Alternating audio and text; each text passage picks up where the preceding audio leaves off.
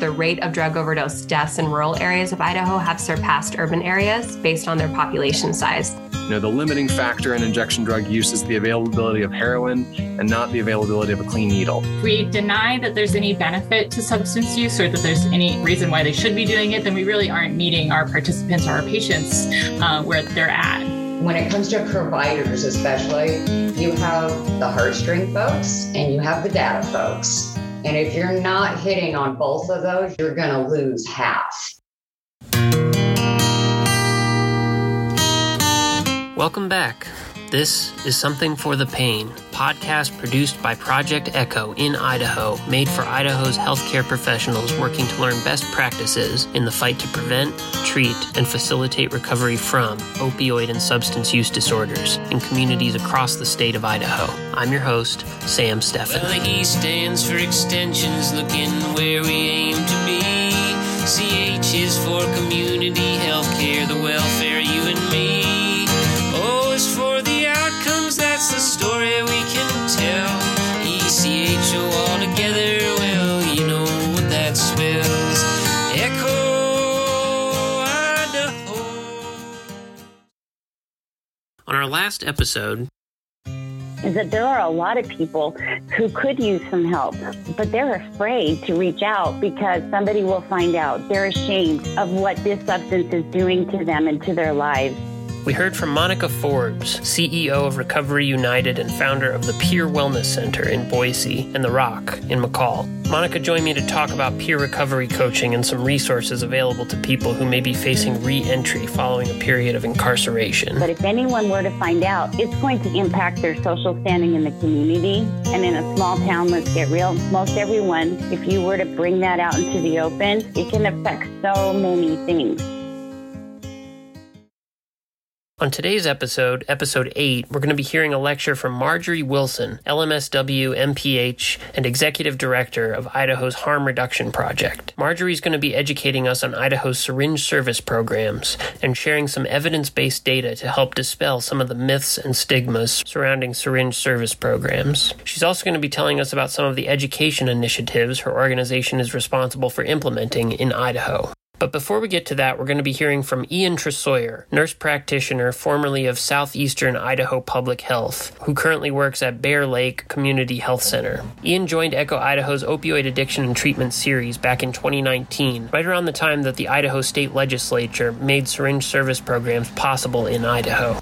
Ian shared some information about their efficacy as well as the findings of a research project he completed as a part of his Doctor of Nursing practice program. That's coming up on today's episode of Something for the Pain.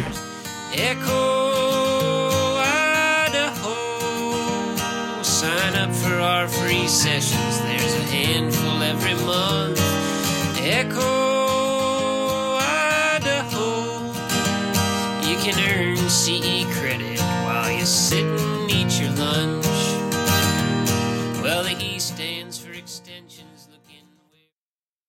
Without further ado, here's Ian Tresoyer of Bear Lake Community Health Center.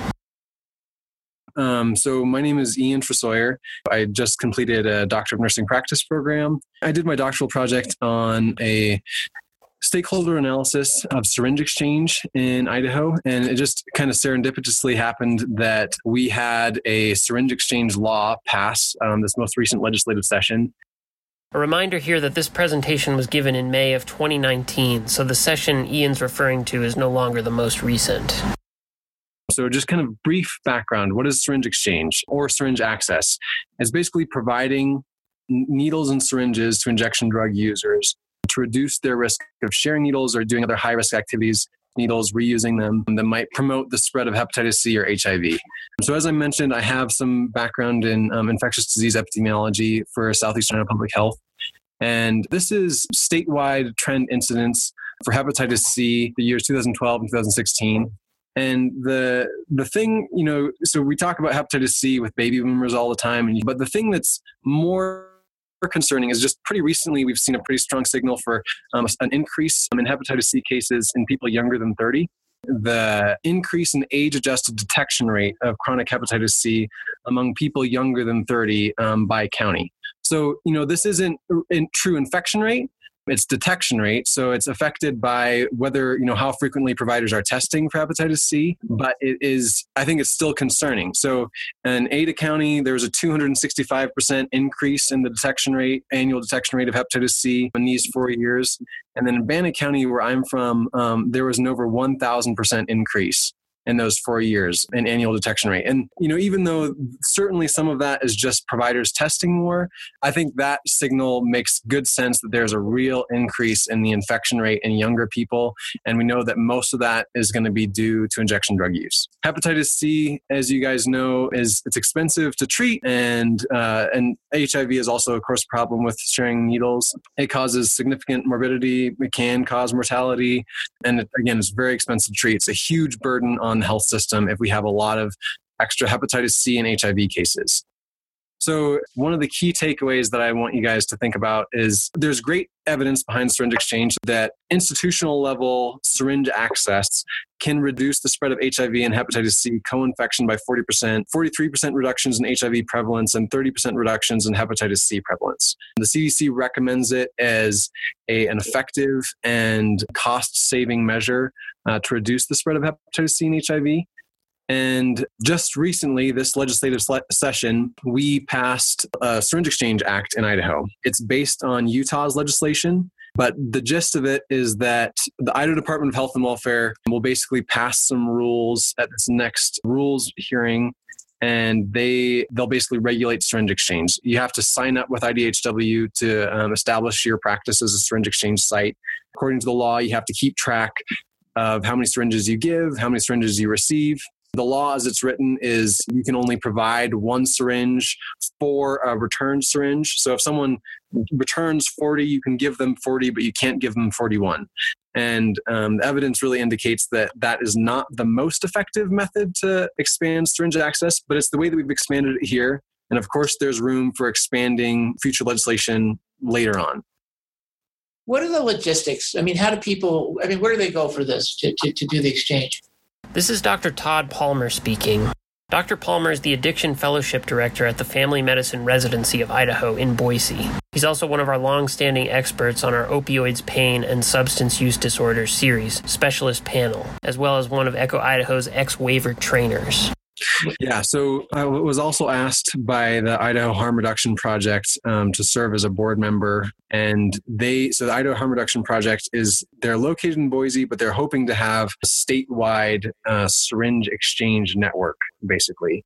And currently, syringe exchange uh, there are no syringe exchange sites in Idaho yet. the The legislation just passed, you know, in late March and now the next step is for IDHW to pass these rules, and they um, they sought feedback from law enforcement and public health and providers, and they're now going to try to pass those rules through the legislature. And then what will happen is places that are interested in having syringe exchange or providing syringe exchange will basically be required to send IDHW um, like a brief plan kind of saying what they hope to do with syringe exchange. They're also required to send a notice to like local law enforcement and other stakeholders just to let them know hey we are going to start providing syringe exchange in our in our area so that if someone has a concern or has a specific well specific problem that they need to raise with the operators of the exchange they know how to get a hold of them. But they can't they can't outright prevent a syringe exchange from happening just because like local law enforcement is concerned or opposed for instance.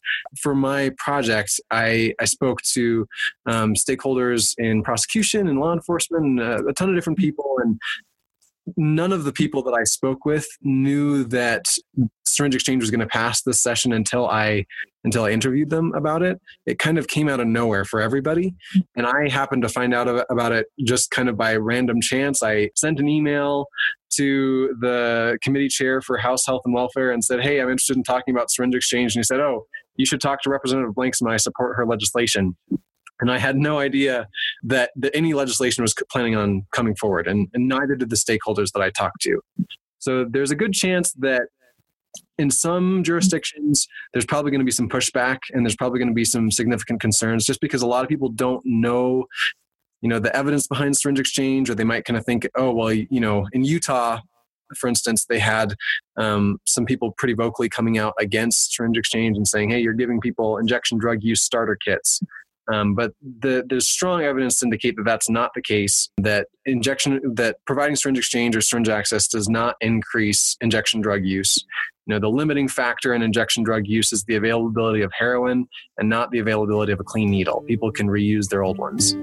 But you know, I think in Idaho we probably need to be prepared for um, for some pushback, um, at least initially, once people acclimate to the idea of having syringe exchange here.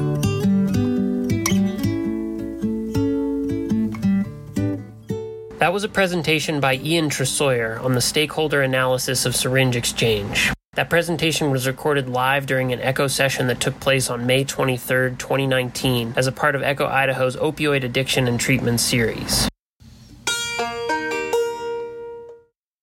Since the time of that presentation, syringe service programs, or SSPs, have begun to appear all across the state of Idaho. For an update on where Idaho stands now in terms of what programs are available and how they function, I'm going to transition to a more recent lecture that was presented on this very subject by Marjorie Wilson, Executive Director of the Idaho Harm Reduction Project. Here's Marjorie presenting a lecture she gave on June 10th, 2021, as a part of ECHO Idaho's Opioids, Pain, and Substance Use Disorder series.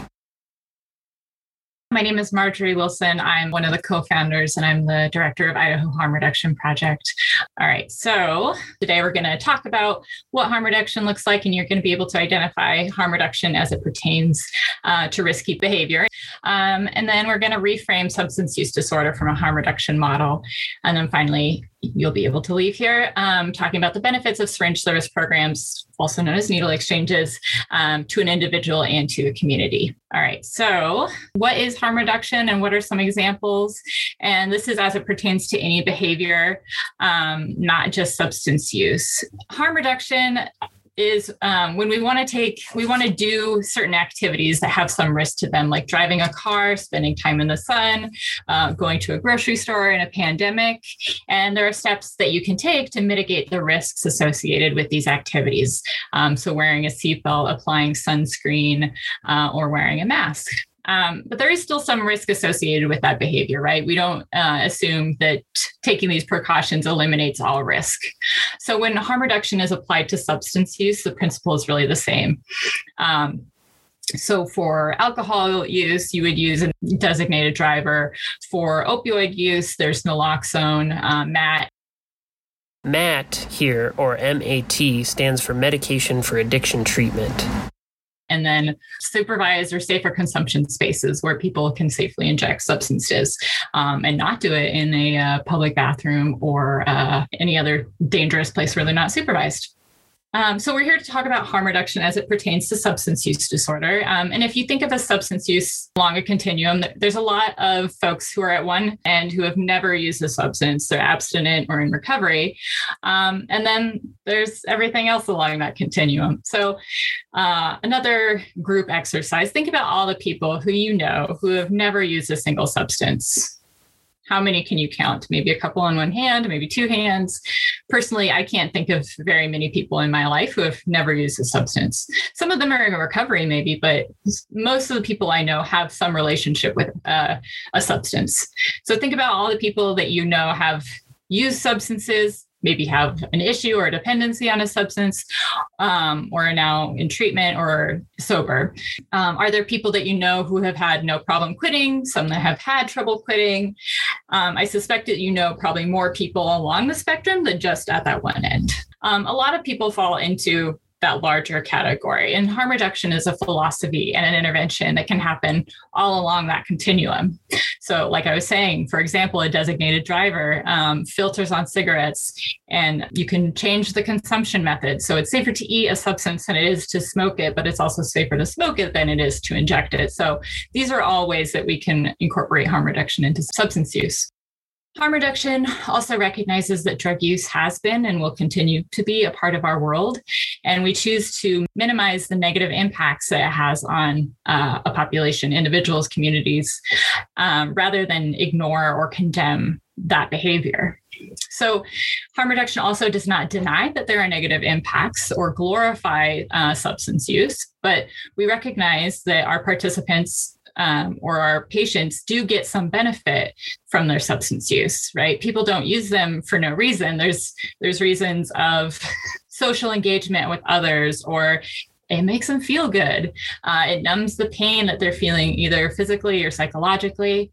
And if we deny that there's any benefit to substance use or that there's any, there's no reason why they should be doing it, then we really aren't meeting our participants or our patients uh, where they're at, which is what harm reduction is all about. So, one way of um, applying harm reduction to substance use, specifically and um, injection drug use, is with a syringe service program or a needle exchange program. Um, the term is kind of used interchangeably, but I'll go into why we prefer to use the term, say, for a syringe or a syringe service program versus needle exchange. It's essentially the same thing. However, needle exchange means or would imply that there's a one for one exchange, and we encourage our participants to take as much as they need. Um, there's nothing indicating that one for one exchange reduces uh, syringe litter in the community. However, it does lead to reusing of syringes. And so we encourage people to take as much as they need to deter any reuse. And when you say needs based, this is Echo Idaho Program Director Lachelle Smith speaking here. Lachelle often acts as moderator between Echo session participants, panelists, and presenters. When you say needs based, you mean not mm-hmm. money, but people who need the things you have.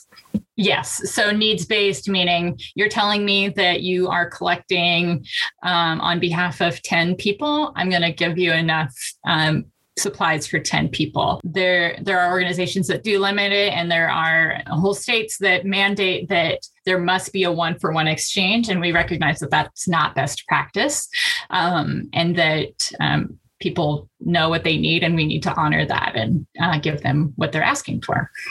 So, syringe service programs, or SSPs, uh, are just one way of addressing the negative impacts of substance use. Uh, they address these health impacts by providing safer injection equipment to people who are injecting drugs.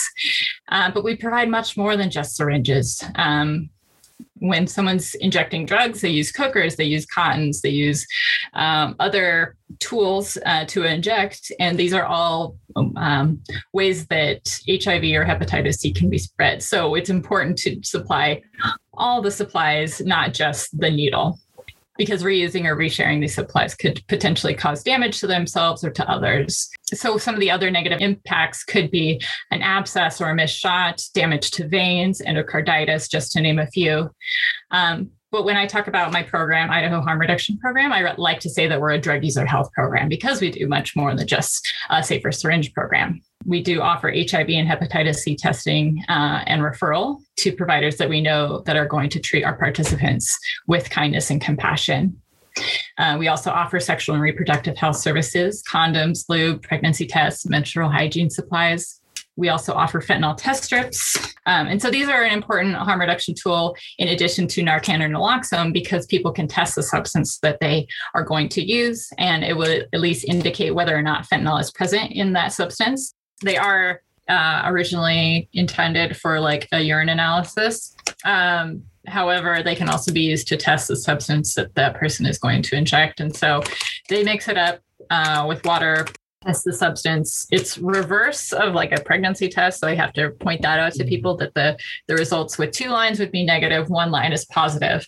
Um, and unfortunately, it doesn't tell you is it like 90% fentanyl or is it 1%? So it doesn't tell you that, but it does say it is present in the substance. So use at your own risk. Make sure you have Narcan. Make sure you're not using alone. Take the precautions. Do a test shot instead of doing the whole thing at once. Um, and also, we encourage people to test as much of the substance as they can because fentanyl can be in like one teeny tiny part and not in the rest of it. Um, and so it's not uniform throughout. And it's important for us to provide these to all of our participants, uh, even if they think they're using a non opioid. Um, we know that fentanyl can be found in a lot of different things. And so we encourage uh, everybody to take these with them. Uh, again, overdose prevention is a big part of what we do. Uh, we distribute Narcan and naloxone not only into the hands of people who use drugs, but to the people that love them and the providers and agencies that um, provide services to them. As of this year, we've already had over 100 overdose reversals reported back to us through the um, naloxone and Narcan that we've distributed directly to our participants. So, does harm reduction work? Yes, it absolutely works. Syringe services work. They may be new to Idaho, but they have existed around the world for decades. And because they're seen as potentially controversial, uh, they've also been heavily researched and evaluated to demonstrate their efficacy. not only do communities with syringe service programs see a reduction in the incidence of HIV and hepatitis C, uh, but they also see a reduction in overdose rates, and participants are more likely to enter treatment or stop injecting altogether if they are accessing a syringe service program. As evidence, the harm reduction saves lives. Like I said, uh, we collect data on how often our naloxone is used to reverse an overdose. We've saved nearly 150 lives at this point uh, since the beginning of the year. There are a lot of myths around syringe service programs, and so I don't want to spend too much time on them because the evidence really doesn't support their claims. Um, but research has shown that syringe service programs do not increase criminal activity in an area, and they do not increase syringe litter. Um, we are a needs based program, which means we encourage our participants to take as much uh, of our supplies as they need for themselves and for the folks that they're using with.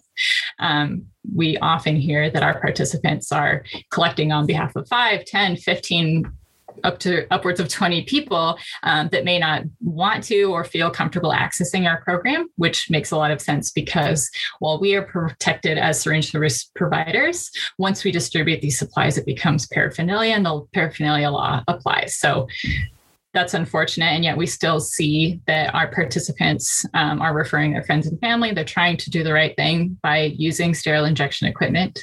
Um, and carrying Narcan and naloxone. We do take disposal very seriously. So we've installed a Sharps disposal container down in downtown Boise. We offer disposal here in the office. And then we also encourage our participants to dispose of their Sharps safely using the Sharps containers that we offer.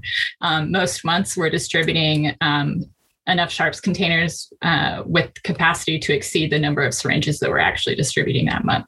Um, so I was also to also speak a little bit about how syringe service programs became legal in Idaho, um, and really it was not for the benefit of people who use drugs. It was to um, promote safe sharps disposal.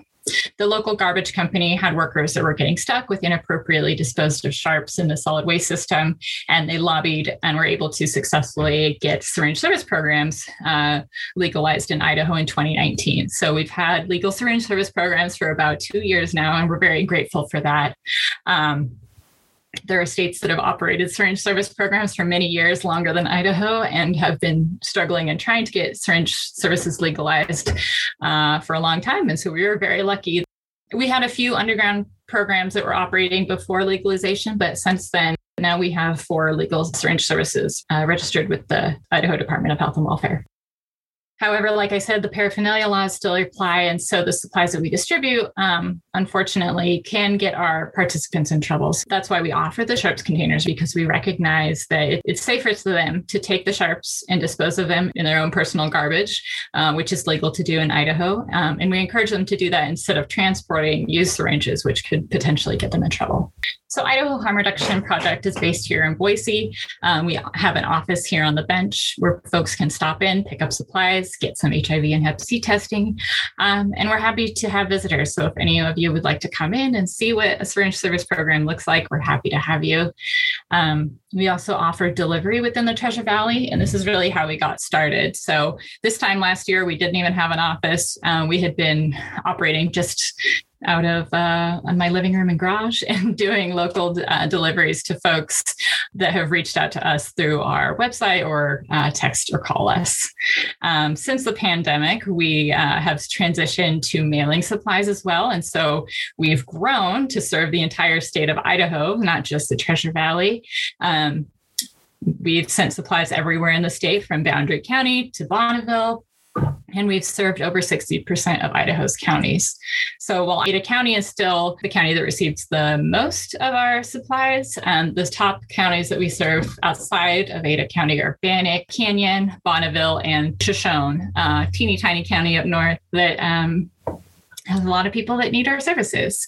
Um, we're also happy to partner with NIAC, North Idaho AIDS Coalition. They are now fulfilling the orders for um, our participants in Northern Idaho. So we, it's been mutually beneficial. We can refer to the folks up there because it will get to them faster via the mail. It will also connect those folks to HIV and Hep C testing. Um, so we're really happy to partner with them. Uh, the other service we offer is outreach and events. So we have a van that we are looking forward to using this summer. Um, so if you're interested in having us come um, park in your parking lot, we can do HIV and Hep C testing, do some uh, needle exchange if you'd like. Um, we'd be happy to do that. So Idaho Harm Reduction Project is just one of four registered syringe services in the state. Um, there are three here in Boise, and then, like I said, our friends up north in Coeur d'Alene. Um, they've also expanded to do some work in Latah County. Um, we also work with the Department of Health and Welfare and a syringe service program in Missoula, Montana called Open Aid Alliance to provide capacity building and technical assistance to any organization that's interested in providing syringe services to their participants or patients, or if they just want to incorporate more harm reduction based practices into their work. So, uh, I think the key points and takeaway that I want you guys to have um, is that drug drug use exists on a continuum and that there's a lot of reasons why people who use drugs. And we have to recognize what those are uh, if we want to have those conversations and um, do the work to uh, reduce harms associated with um, injection drug use. And harm reduction absolutely saves lives uh, when applied to most behaviors but especially when applied to substance use Great. So if I have a patient that's a private insurance or not on Medicaid, your services would still be free and available to them as well. I mean, we've distributed to people living in very nice houses in West Boise. We've distributed to people living in um, trailers in Garden City. We've distributed to people experiencing homelessness. There's no means testing that we do for our participants. So if if they need it, we give it to them. Marjorie, do you intend, if someone requested your van outside of Ada County, will it drive that far? Yeah, I think we could we can definitely look into what that looks like. If it's uh, you know Valley County, uh, we could partner with organizations that are already operating there. We really do want to partner with organizations that are already on the ground and and know the population better than we do. Harm reduction is all about um, by the people for the people, and you know as someone who's not someone who's ever injected drugs, I have some concerns about me being the one deciding it. But I really do want to hear from our participants, like where are we needed, um, or from providers that are working intimately with um, drug using populations in those communities and telling us where where we can park and have the greatest impact. Do you um do you interface with any of the emergency rooms or clinics? Speaking here again is Dr. Todd Palmer. You, you know where they're seeing maybe patients come in with abscesses or cellulitis from from injecting. I mean, as far as I know, those patients aren't. They're not given a supply of syringes or needles. We do. We have worked with some uh, providers that are interested in um, offering what we call weekend kits. So it's like the Sharps container, a couple of bags of syringes, the cookers, cottons, ties, and wipes, Narcan, sterile water, so that they can provide just a little like get through the next couple of days and inject more safely uh, and then refer to us. So that's something that we've started to do and we'd love to do more of. So with our naloxone distribution program, we've sent to a lot of EMS um, and ambulance services. Um, and we're looking into what it would look like to do a naloxone leave behind program. So if they're responding to an overdose, they can administer it. And then also, if that makes sense to do so, leave behind a dose or two of naloxone um, for the other folks that are at that location location. Even if they're not someone who uses drugs or has a prescription, like anyone can be a responder to an overdose, right? Um, so we encourage everyone to have Narcan on them. Camille, do you want to remind us who and where you are and get your question asked? Yes, thank you. I'm Camille Evans. I am here in Emmett, and I'm the behavioral health consultant and social worker for the clinic and hospital. And so I have I've been working on trying to have naloxone at our clinic, at the ER one of the barriers that I've come up against is um, in working with like our pharmacist in mm-hmm. just how do you how do you make sure that like we are following our rules if any other critical access hospitals or clinics are doing this i'd love to hear kind of how you are doing it and making sure that there's no regulations or rules that you're breaking you know my understanding is Speaking here is Randy Pedersen, Program Manager at the Idaho Department of Health and Welfare. Idaho um, Board of Pharmacy recently amended the naloxone access law here in the last year um, through the legislature, really kind of making it a little bit more explicit that individuals and organizations can obtain naloxone from a, a, licensed provider. It doesn't have to be through a explicit prescription. And organizations can not only obtain naloxone, but they can also um, give it to individuals in the community who are at risk Um, so we have a, a pretty open naloxone access law in Idaho, which is pretty amazing. Um, but I'll, I'll stop there and shoot it over to Kathy. This is ISU College of Pharmacy Chair Kathy Oliphant. Kathy is also one of the standing panelists on our Opioids Pain and Substance Use Disorder series. I mean, any licensed professional in Idaho can dispense um, and prescribe naloxone. So I, I guess I'm not really sure of what the barrier is there either, unless it's administration or something doesn't want to do that. I um, would just like to comment on Camille's uh, question. Speaking here is an ECHO participant, Megan Gomeza. And this is coming from some work that I did in Oregon regarding um, implementing naloxone um, uh, distribution in um, community mental health programs, recovery programs, hospitals and primary care offices. And I think um, it's a there's a barrier there, and one of those barriers is that um, each one of those agencies does need to create its own policy, which interweaves its sample um, dis- dispensing um, protocols as well. And it's a, a, barrier that we're running into with our clinics. Um, I think there's uh, I know it's it's tedious work, but putting some efforts towards building a sample clinic policy policy, as well as um, some procedural uh, support for these small rural providers is going to be critical. Thanks for noting that, Megan. I was just going to also sort of piggyback on this question about some of the challenges within agencies. Speaking here is Rachel Bazette. Rachel is the Sexual and Reproductive Health Program Manager for the Idaho Harm Reduction Project. I've worked for and with organizations that have had a lot of hesitation about having um, Narcan or naloxone available, um, not for distribution to clients or participants, but just for having on hand for staff. And I think that probably most of the folks on this call have some connection to working with people who are using drugs. But I think outside of that world, um, if it's not a population that people are passionate about working with, um, there's just quite a lot of bias against folks that are using drugs. And I think that there's also a lot of concerns that folks have about liability and preferring not to have Narcan or naloxone on hand um, because that prevents some of the liability of if someone overdoses and they have naloxone and they don't use it or it's not administered appropriately, um, what that liability looks like. Um, and I don't think that those are good reasons not to have it and not to be doing it, but I think that's the reality that a lot of sort of like clinics and agencies are working within. Thank you for sharing that. I appreciate it. I was going to say that we have participants that we connect with healthcare services, right? They reach out to us and they're saying, oh, I have this abscess. Should I go in? Or, oh, I think I have Hep C. This is like before we were doing testing. Um, we could refer to providers that we know are supportive of harm reduction and that we know are going to be compassionate towards our participants uh, because it's not uh, standard, really. Um, so we, we refer to specific providers that we know are going to treat our participants with kindness and compassion and our and our participants trust us to do so so i think that's one of the main selling points of harm reduction is that like you were saying we, we are connecting people to care that they would otherwise not want to access because they've had such negative uh, interactions in emergency rooms or with doctors or wherever um, but they do feel safe coming here they do feel safe asking for our opinion on who they should see Latah Recovery Center. When we brought harm reduction to Latah County, this is an ECHO participant speaking, Amber Peace of the Latah Recovery Center in Moscow, Idaho.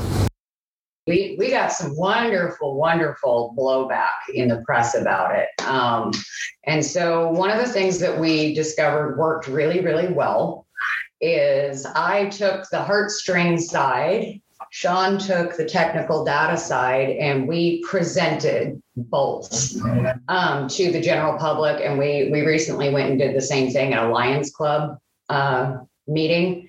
And so by having both sides of that, as well as having information um, about harm reduction and about SSP, we have probably what six different pamphlets now mm-hmm.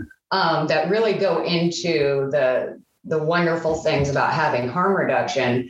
By doing it that way, we have seen an overwhelming flip in our community from people who were hesitant or didn't want anything to do with harm reduction to a huge outpouring of businesses and providers calling, asking for more information. How can they help? What can they do to get naloxone in their clinics?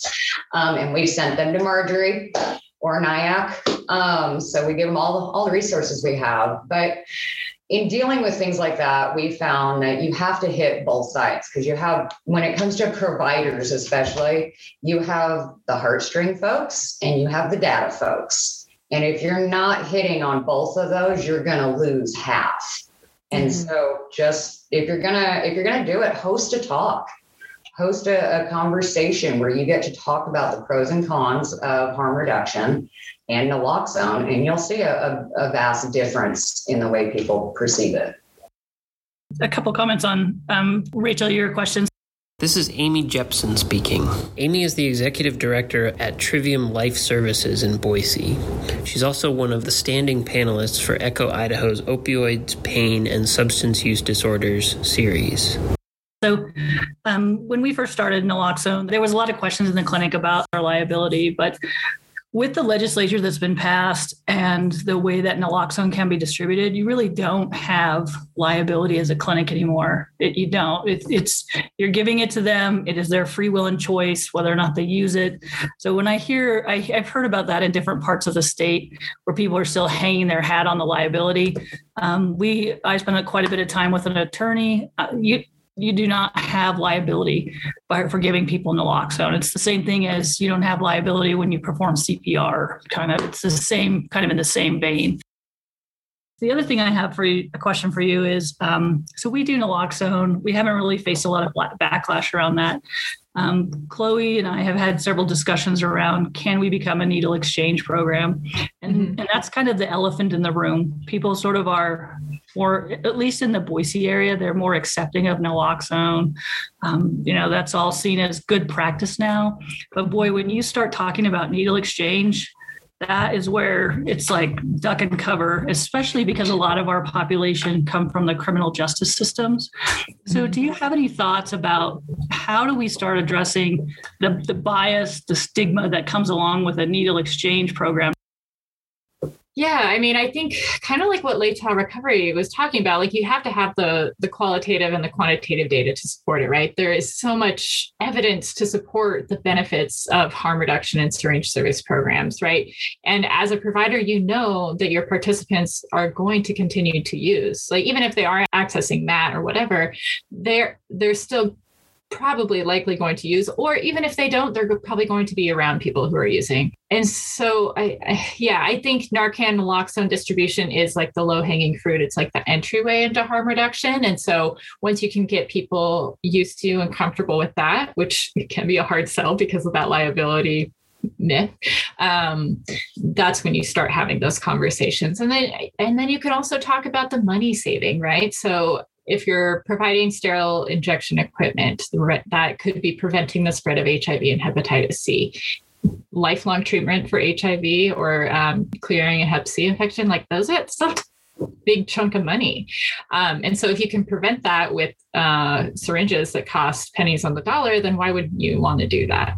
Um, or you know if that person is reusing a syringe causing damage to their soft tissue or veins or whatever you want to prevent that harm and damage um, and prevent the money that would go toward the er visit right?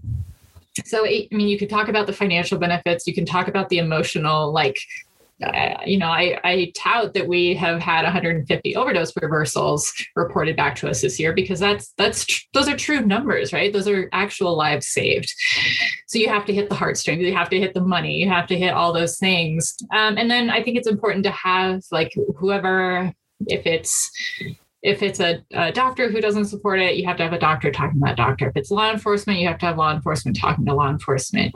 I've also struggled, like, uh, you know, I, I don't think most people want to hear from a 30 something year old social worker about, like, this is the best thing to do, right? I'm not the best messenger for a lot of um, populations. And so I recognize that. And that's why we have to find our champions in these different areas unfortunately, I don't think it's, um, you know, there's no one size fits all. There's no quick solution. I think it's a gradual over time. Like I said, harm reduction is new to Idaho. It's, you know, syringe services have been legalized here for two years now, but there's just a lot of work that needs to be done to lay the groundwork and supporting these services.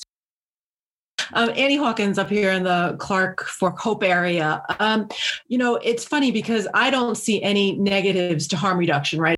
But when Latah Recovery was speaking, you know that that that subject of harms of harm reduction was mentioned. Is there any evidence-based proof that there are harms with harm reduction?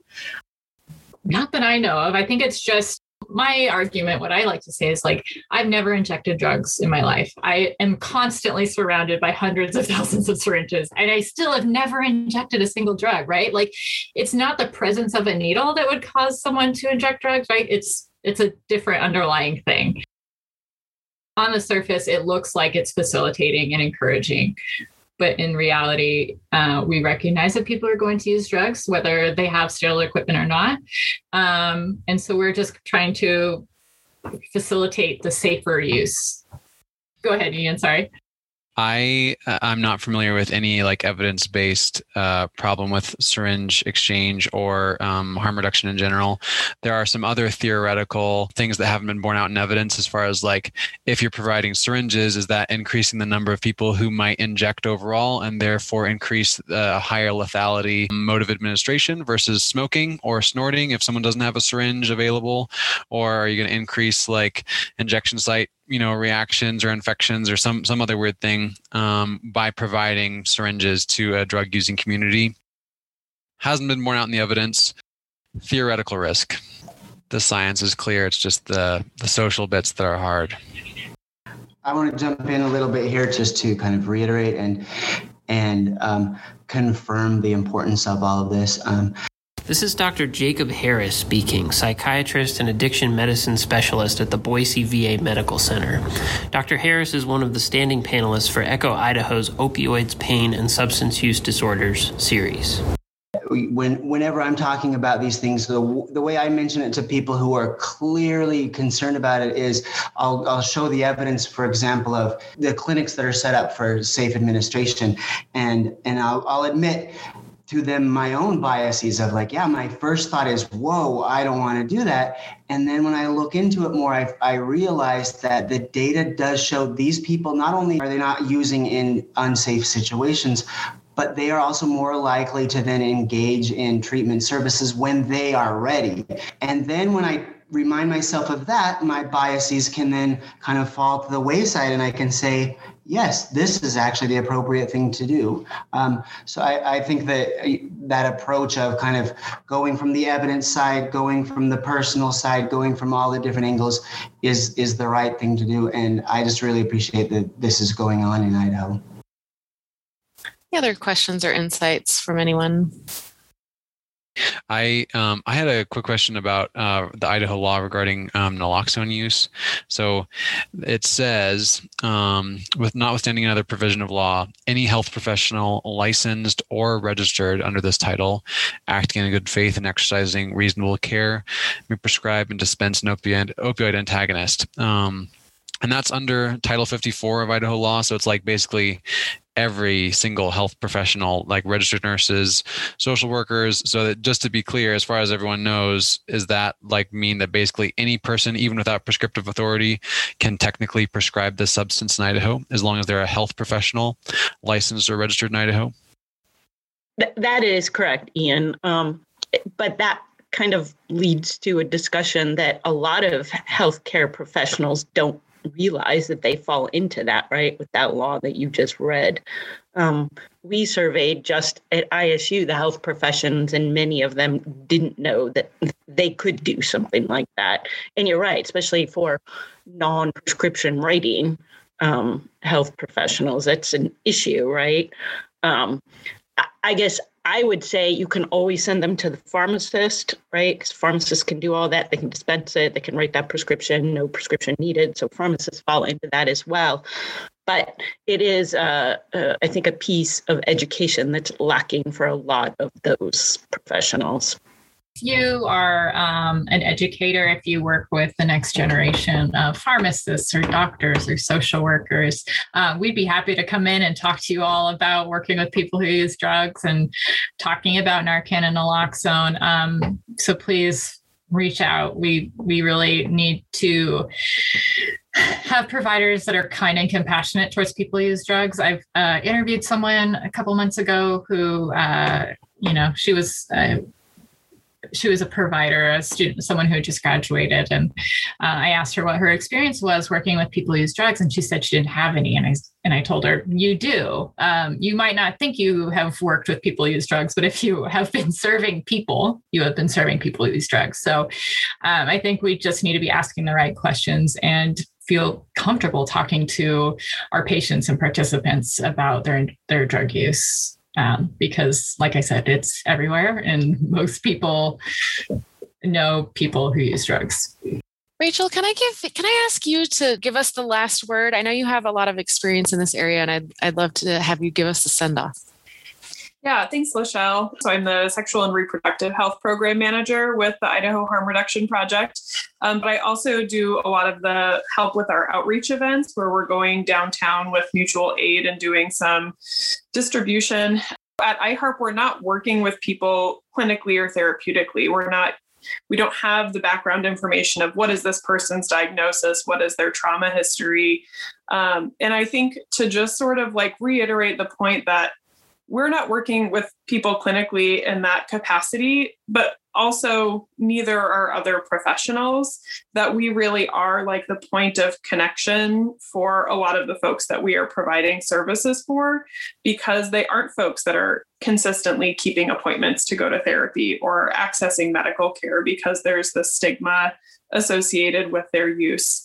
Um, and I think that harm reduction can be a great place for people to be connected, but that harm reduction is also a really great model that can be integrated into really any level of clinical care um, around using drugs, around any kind of behaviors that could potentially be problematic or harmful for people. Um, I wish that we had probably more people on the call who aren't as well versed in working with people who use drugs, because I think that a lot of times providers hear that someone is using and immediately want to sort of back off and say, I can't work with you because I don't know how to work with substance use.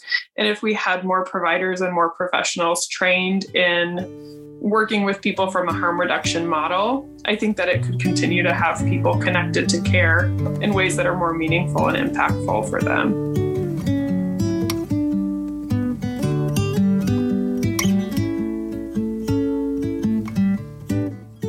That was Rachel Bezet from the Idaho Harm Reduction Project. The director and co founder of the Idaho Harm Reduction Project, Marjorie Wilson, gave this presentation about syringe exchange resources to Echo Idaho's Opioids, Pain, and Substance Use Disorders series on June 10th, 2021. If you'd like to watch the Zoom recording of those presentations, those videos are currently available on the Echo Idaho YouTube channel, which you can access through our website. PowerPoint slide decks that accompanied those presentations are also available on our website, www.uidaho.edu/echo.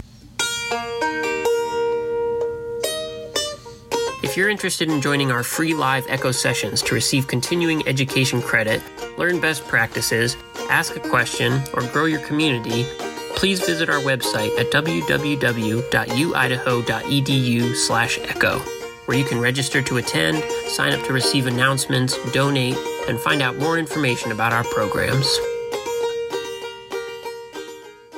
Something for the Pain is brought to you by Echo Idaho, supported by the WWAMI Medical Education Program and the University of Idaho, and is made possible by V Corp, the Valley County Opioid Response Project.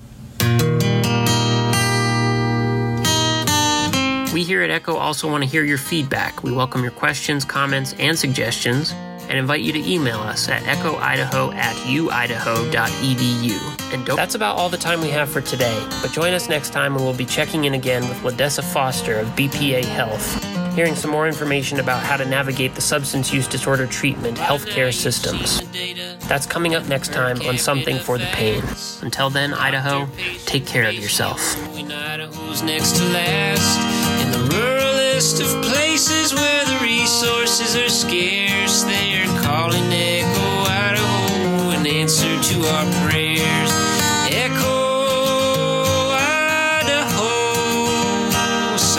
Something for the Pain is made possible by grant number GA1RH39585 from the U.S. Department of Health and Human Services, Health Resources and Services Administration, HRSA. Its contents are solely the responsibility of the authors and do not necessarily represent the official views of CDI1 or HRSA.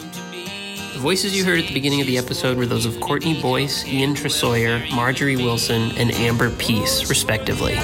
Big thanks also to the other contributing voices on today's episode Todd Palmer, Lachelle Smith, Camille Evans, Randy Pedersen, Kathy Oliphant, Megan Gomeza, Rachel Bazette, Amy Jepson, Annie Hawkins, and Jacob Harris. We'd also like to thank the other members of our opioids, pain, and substance use disorder panel Brenda Hoyt and Richard Runyon. And a big thanks to all of our listeners without whom none of this would be possible.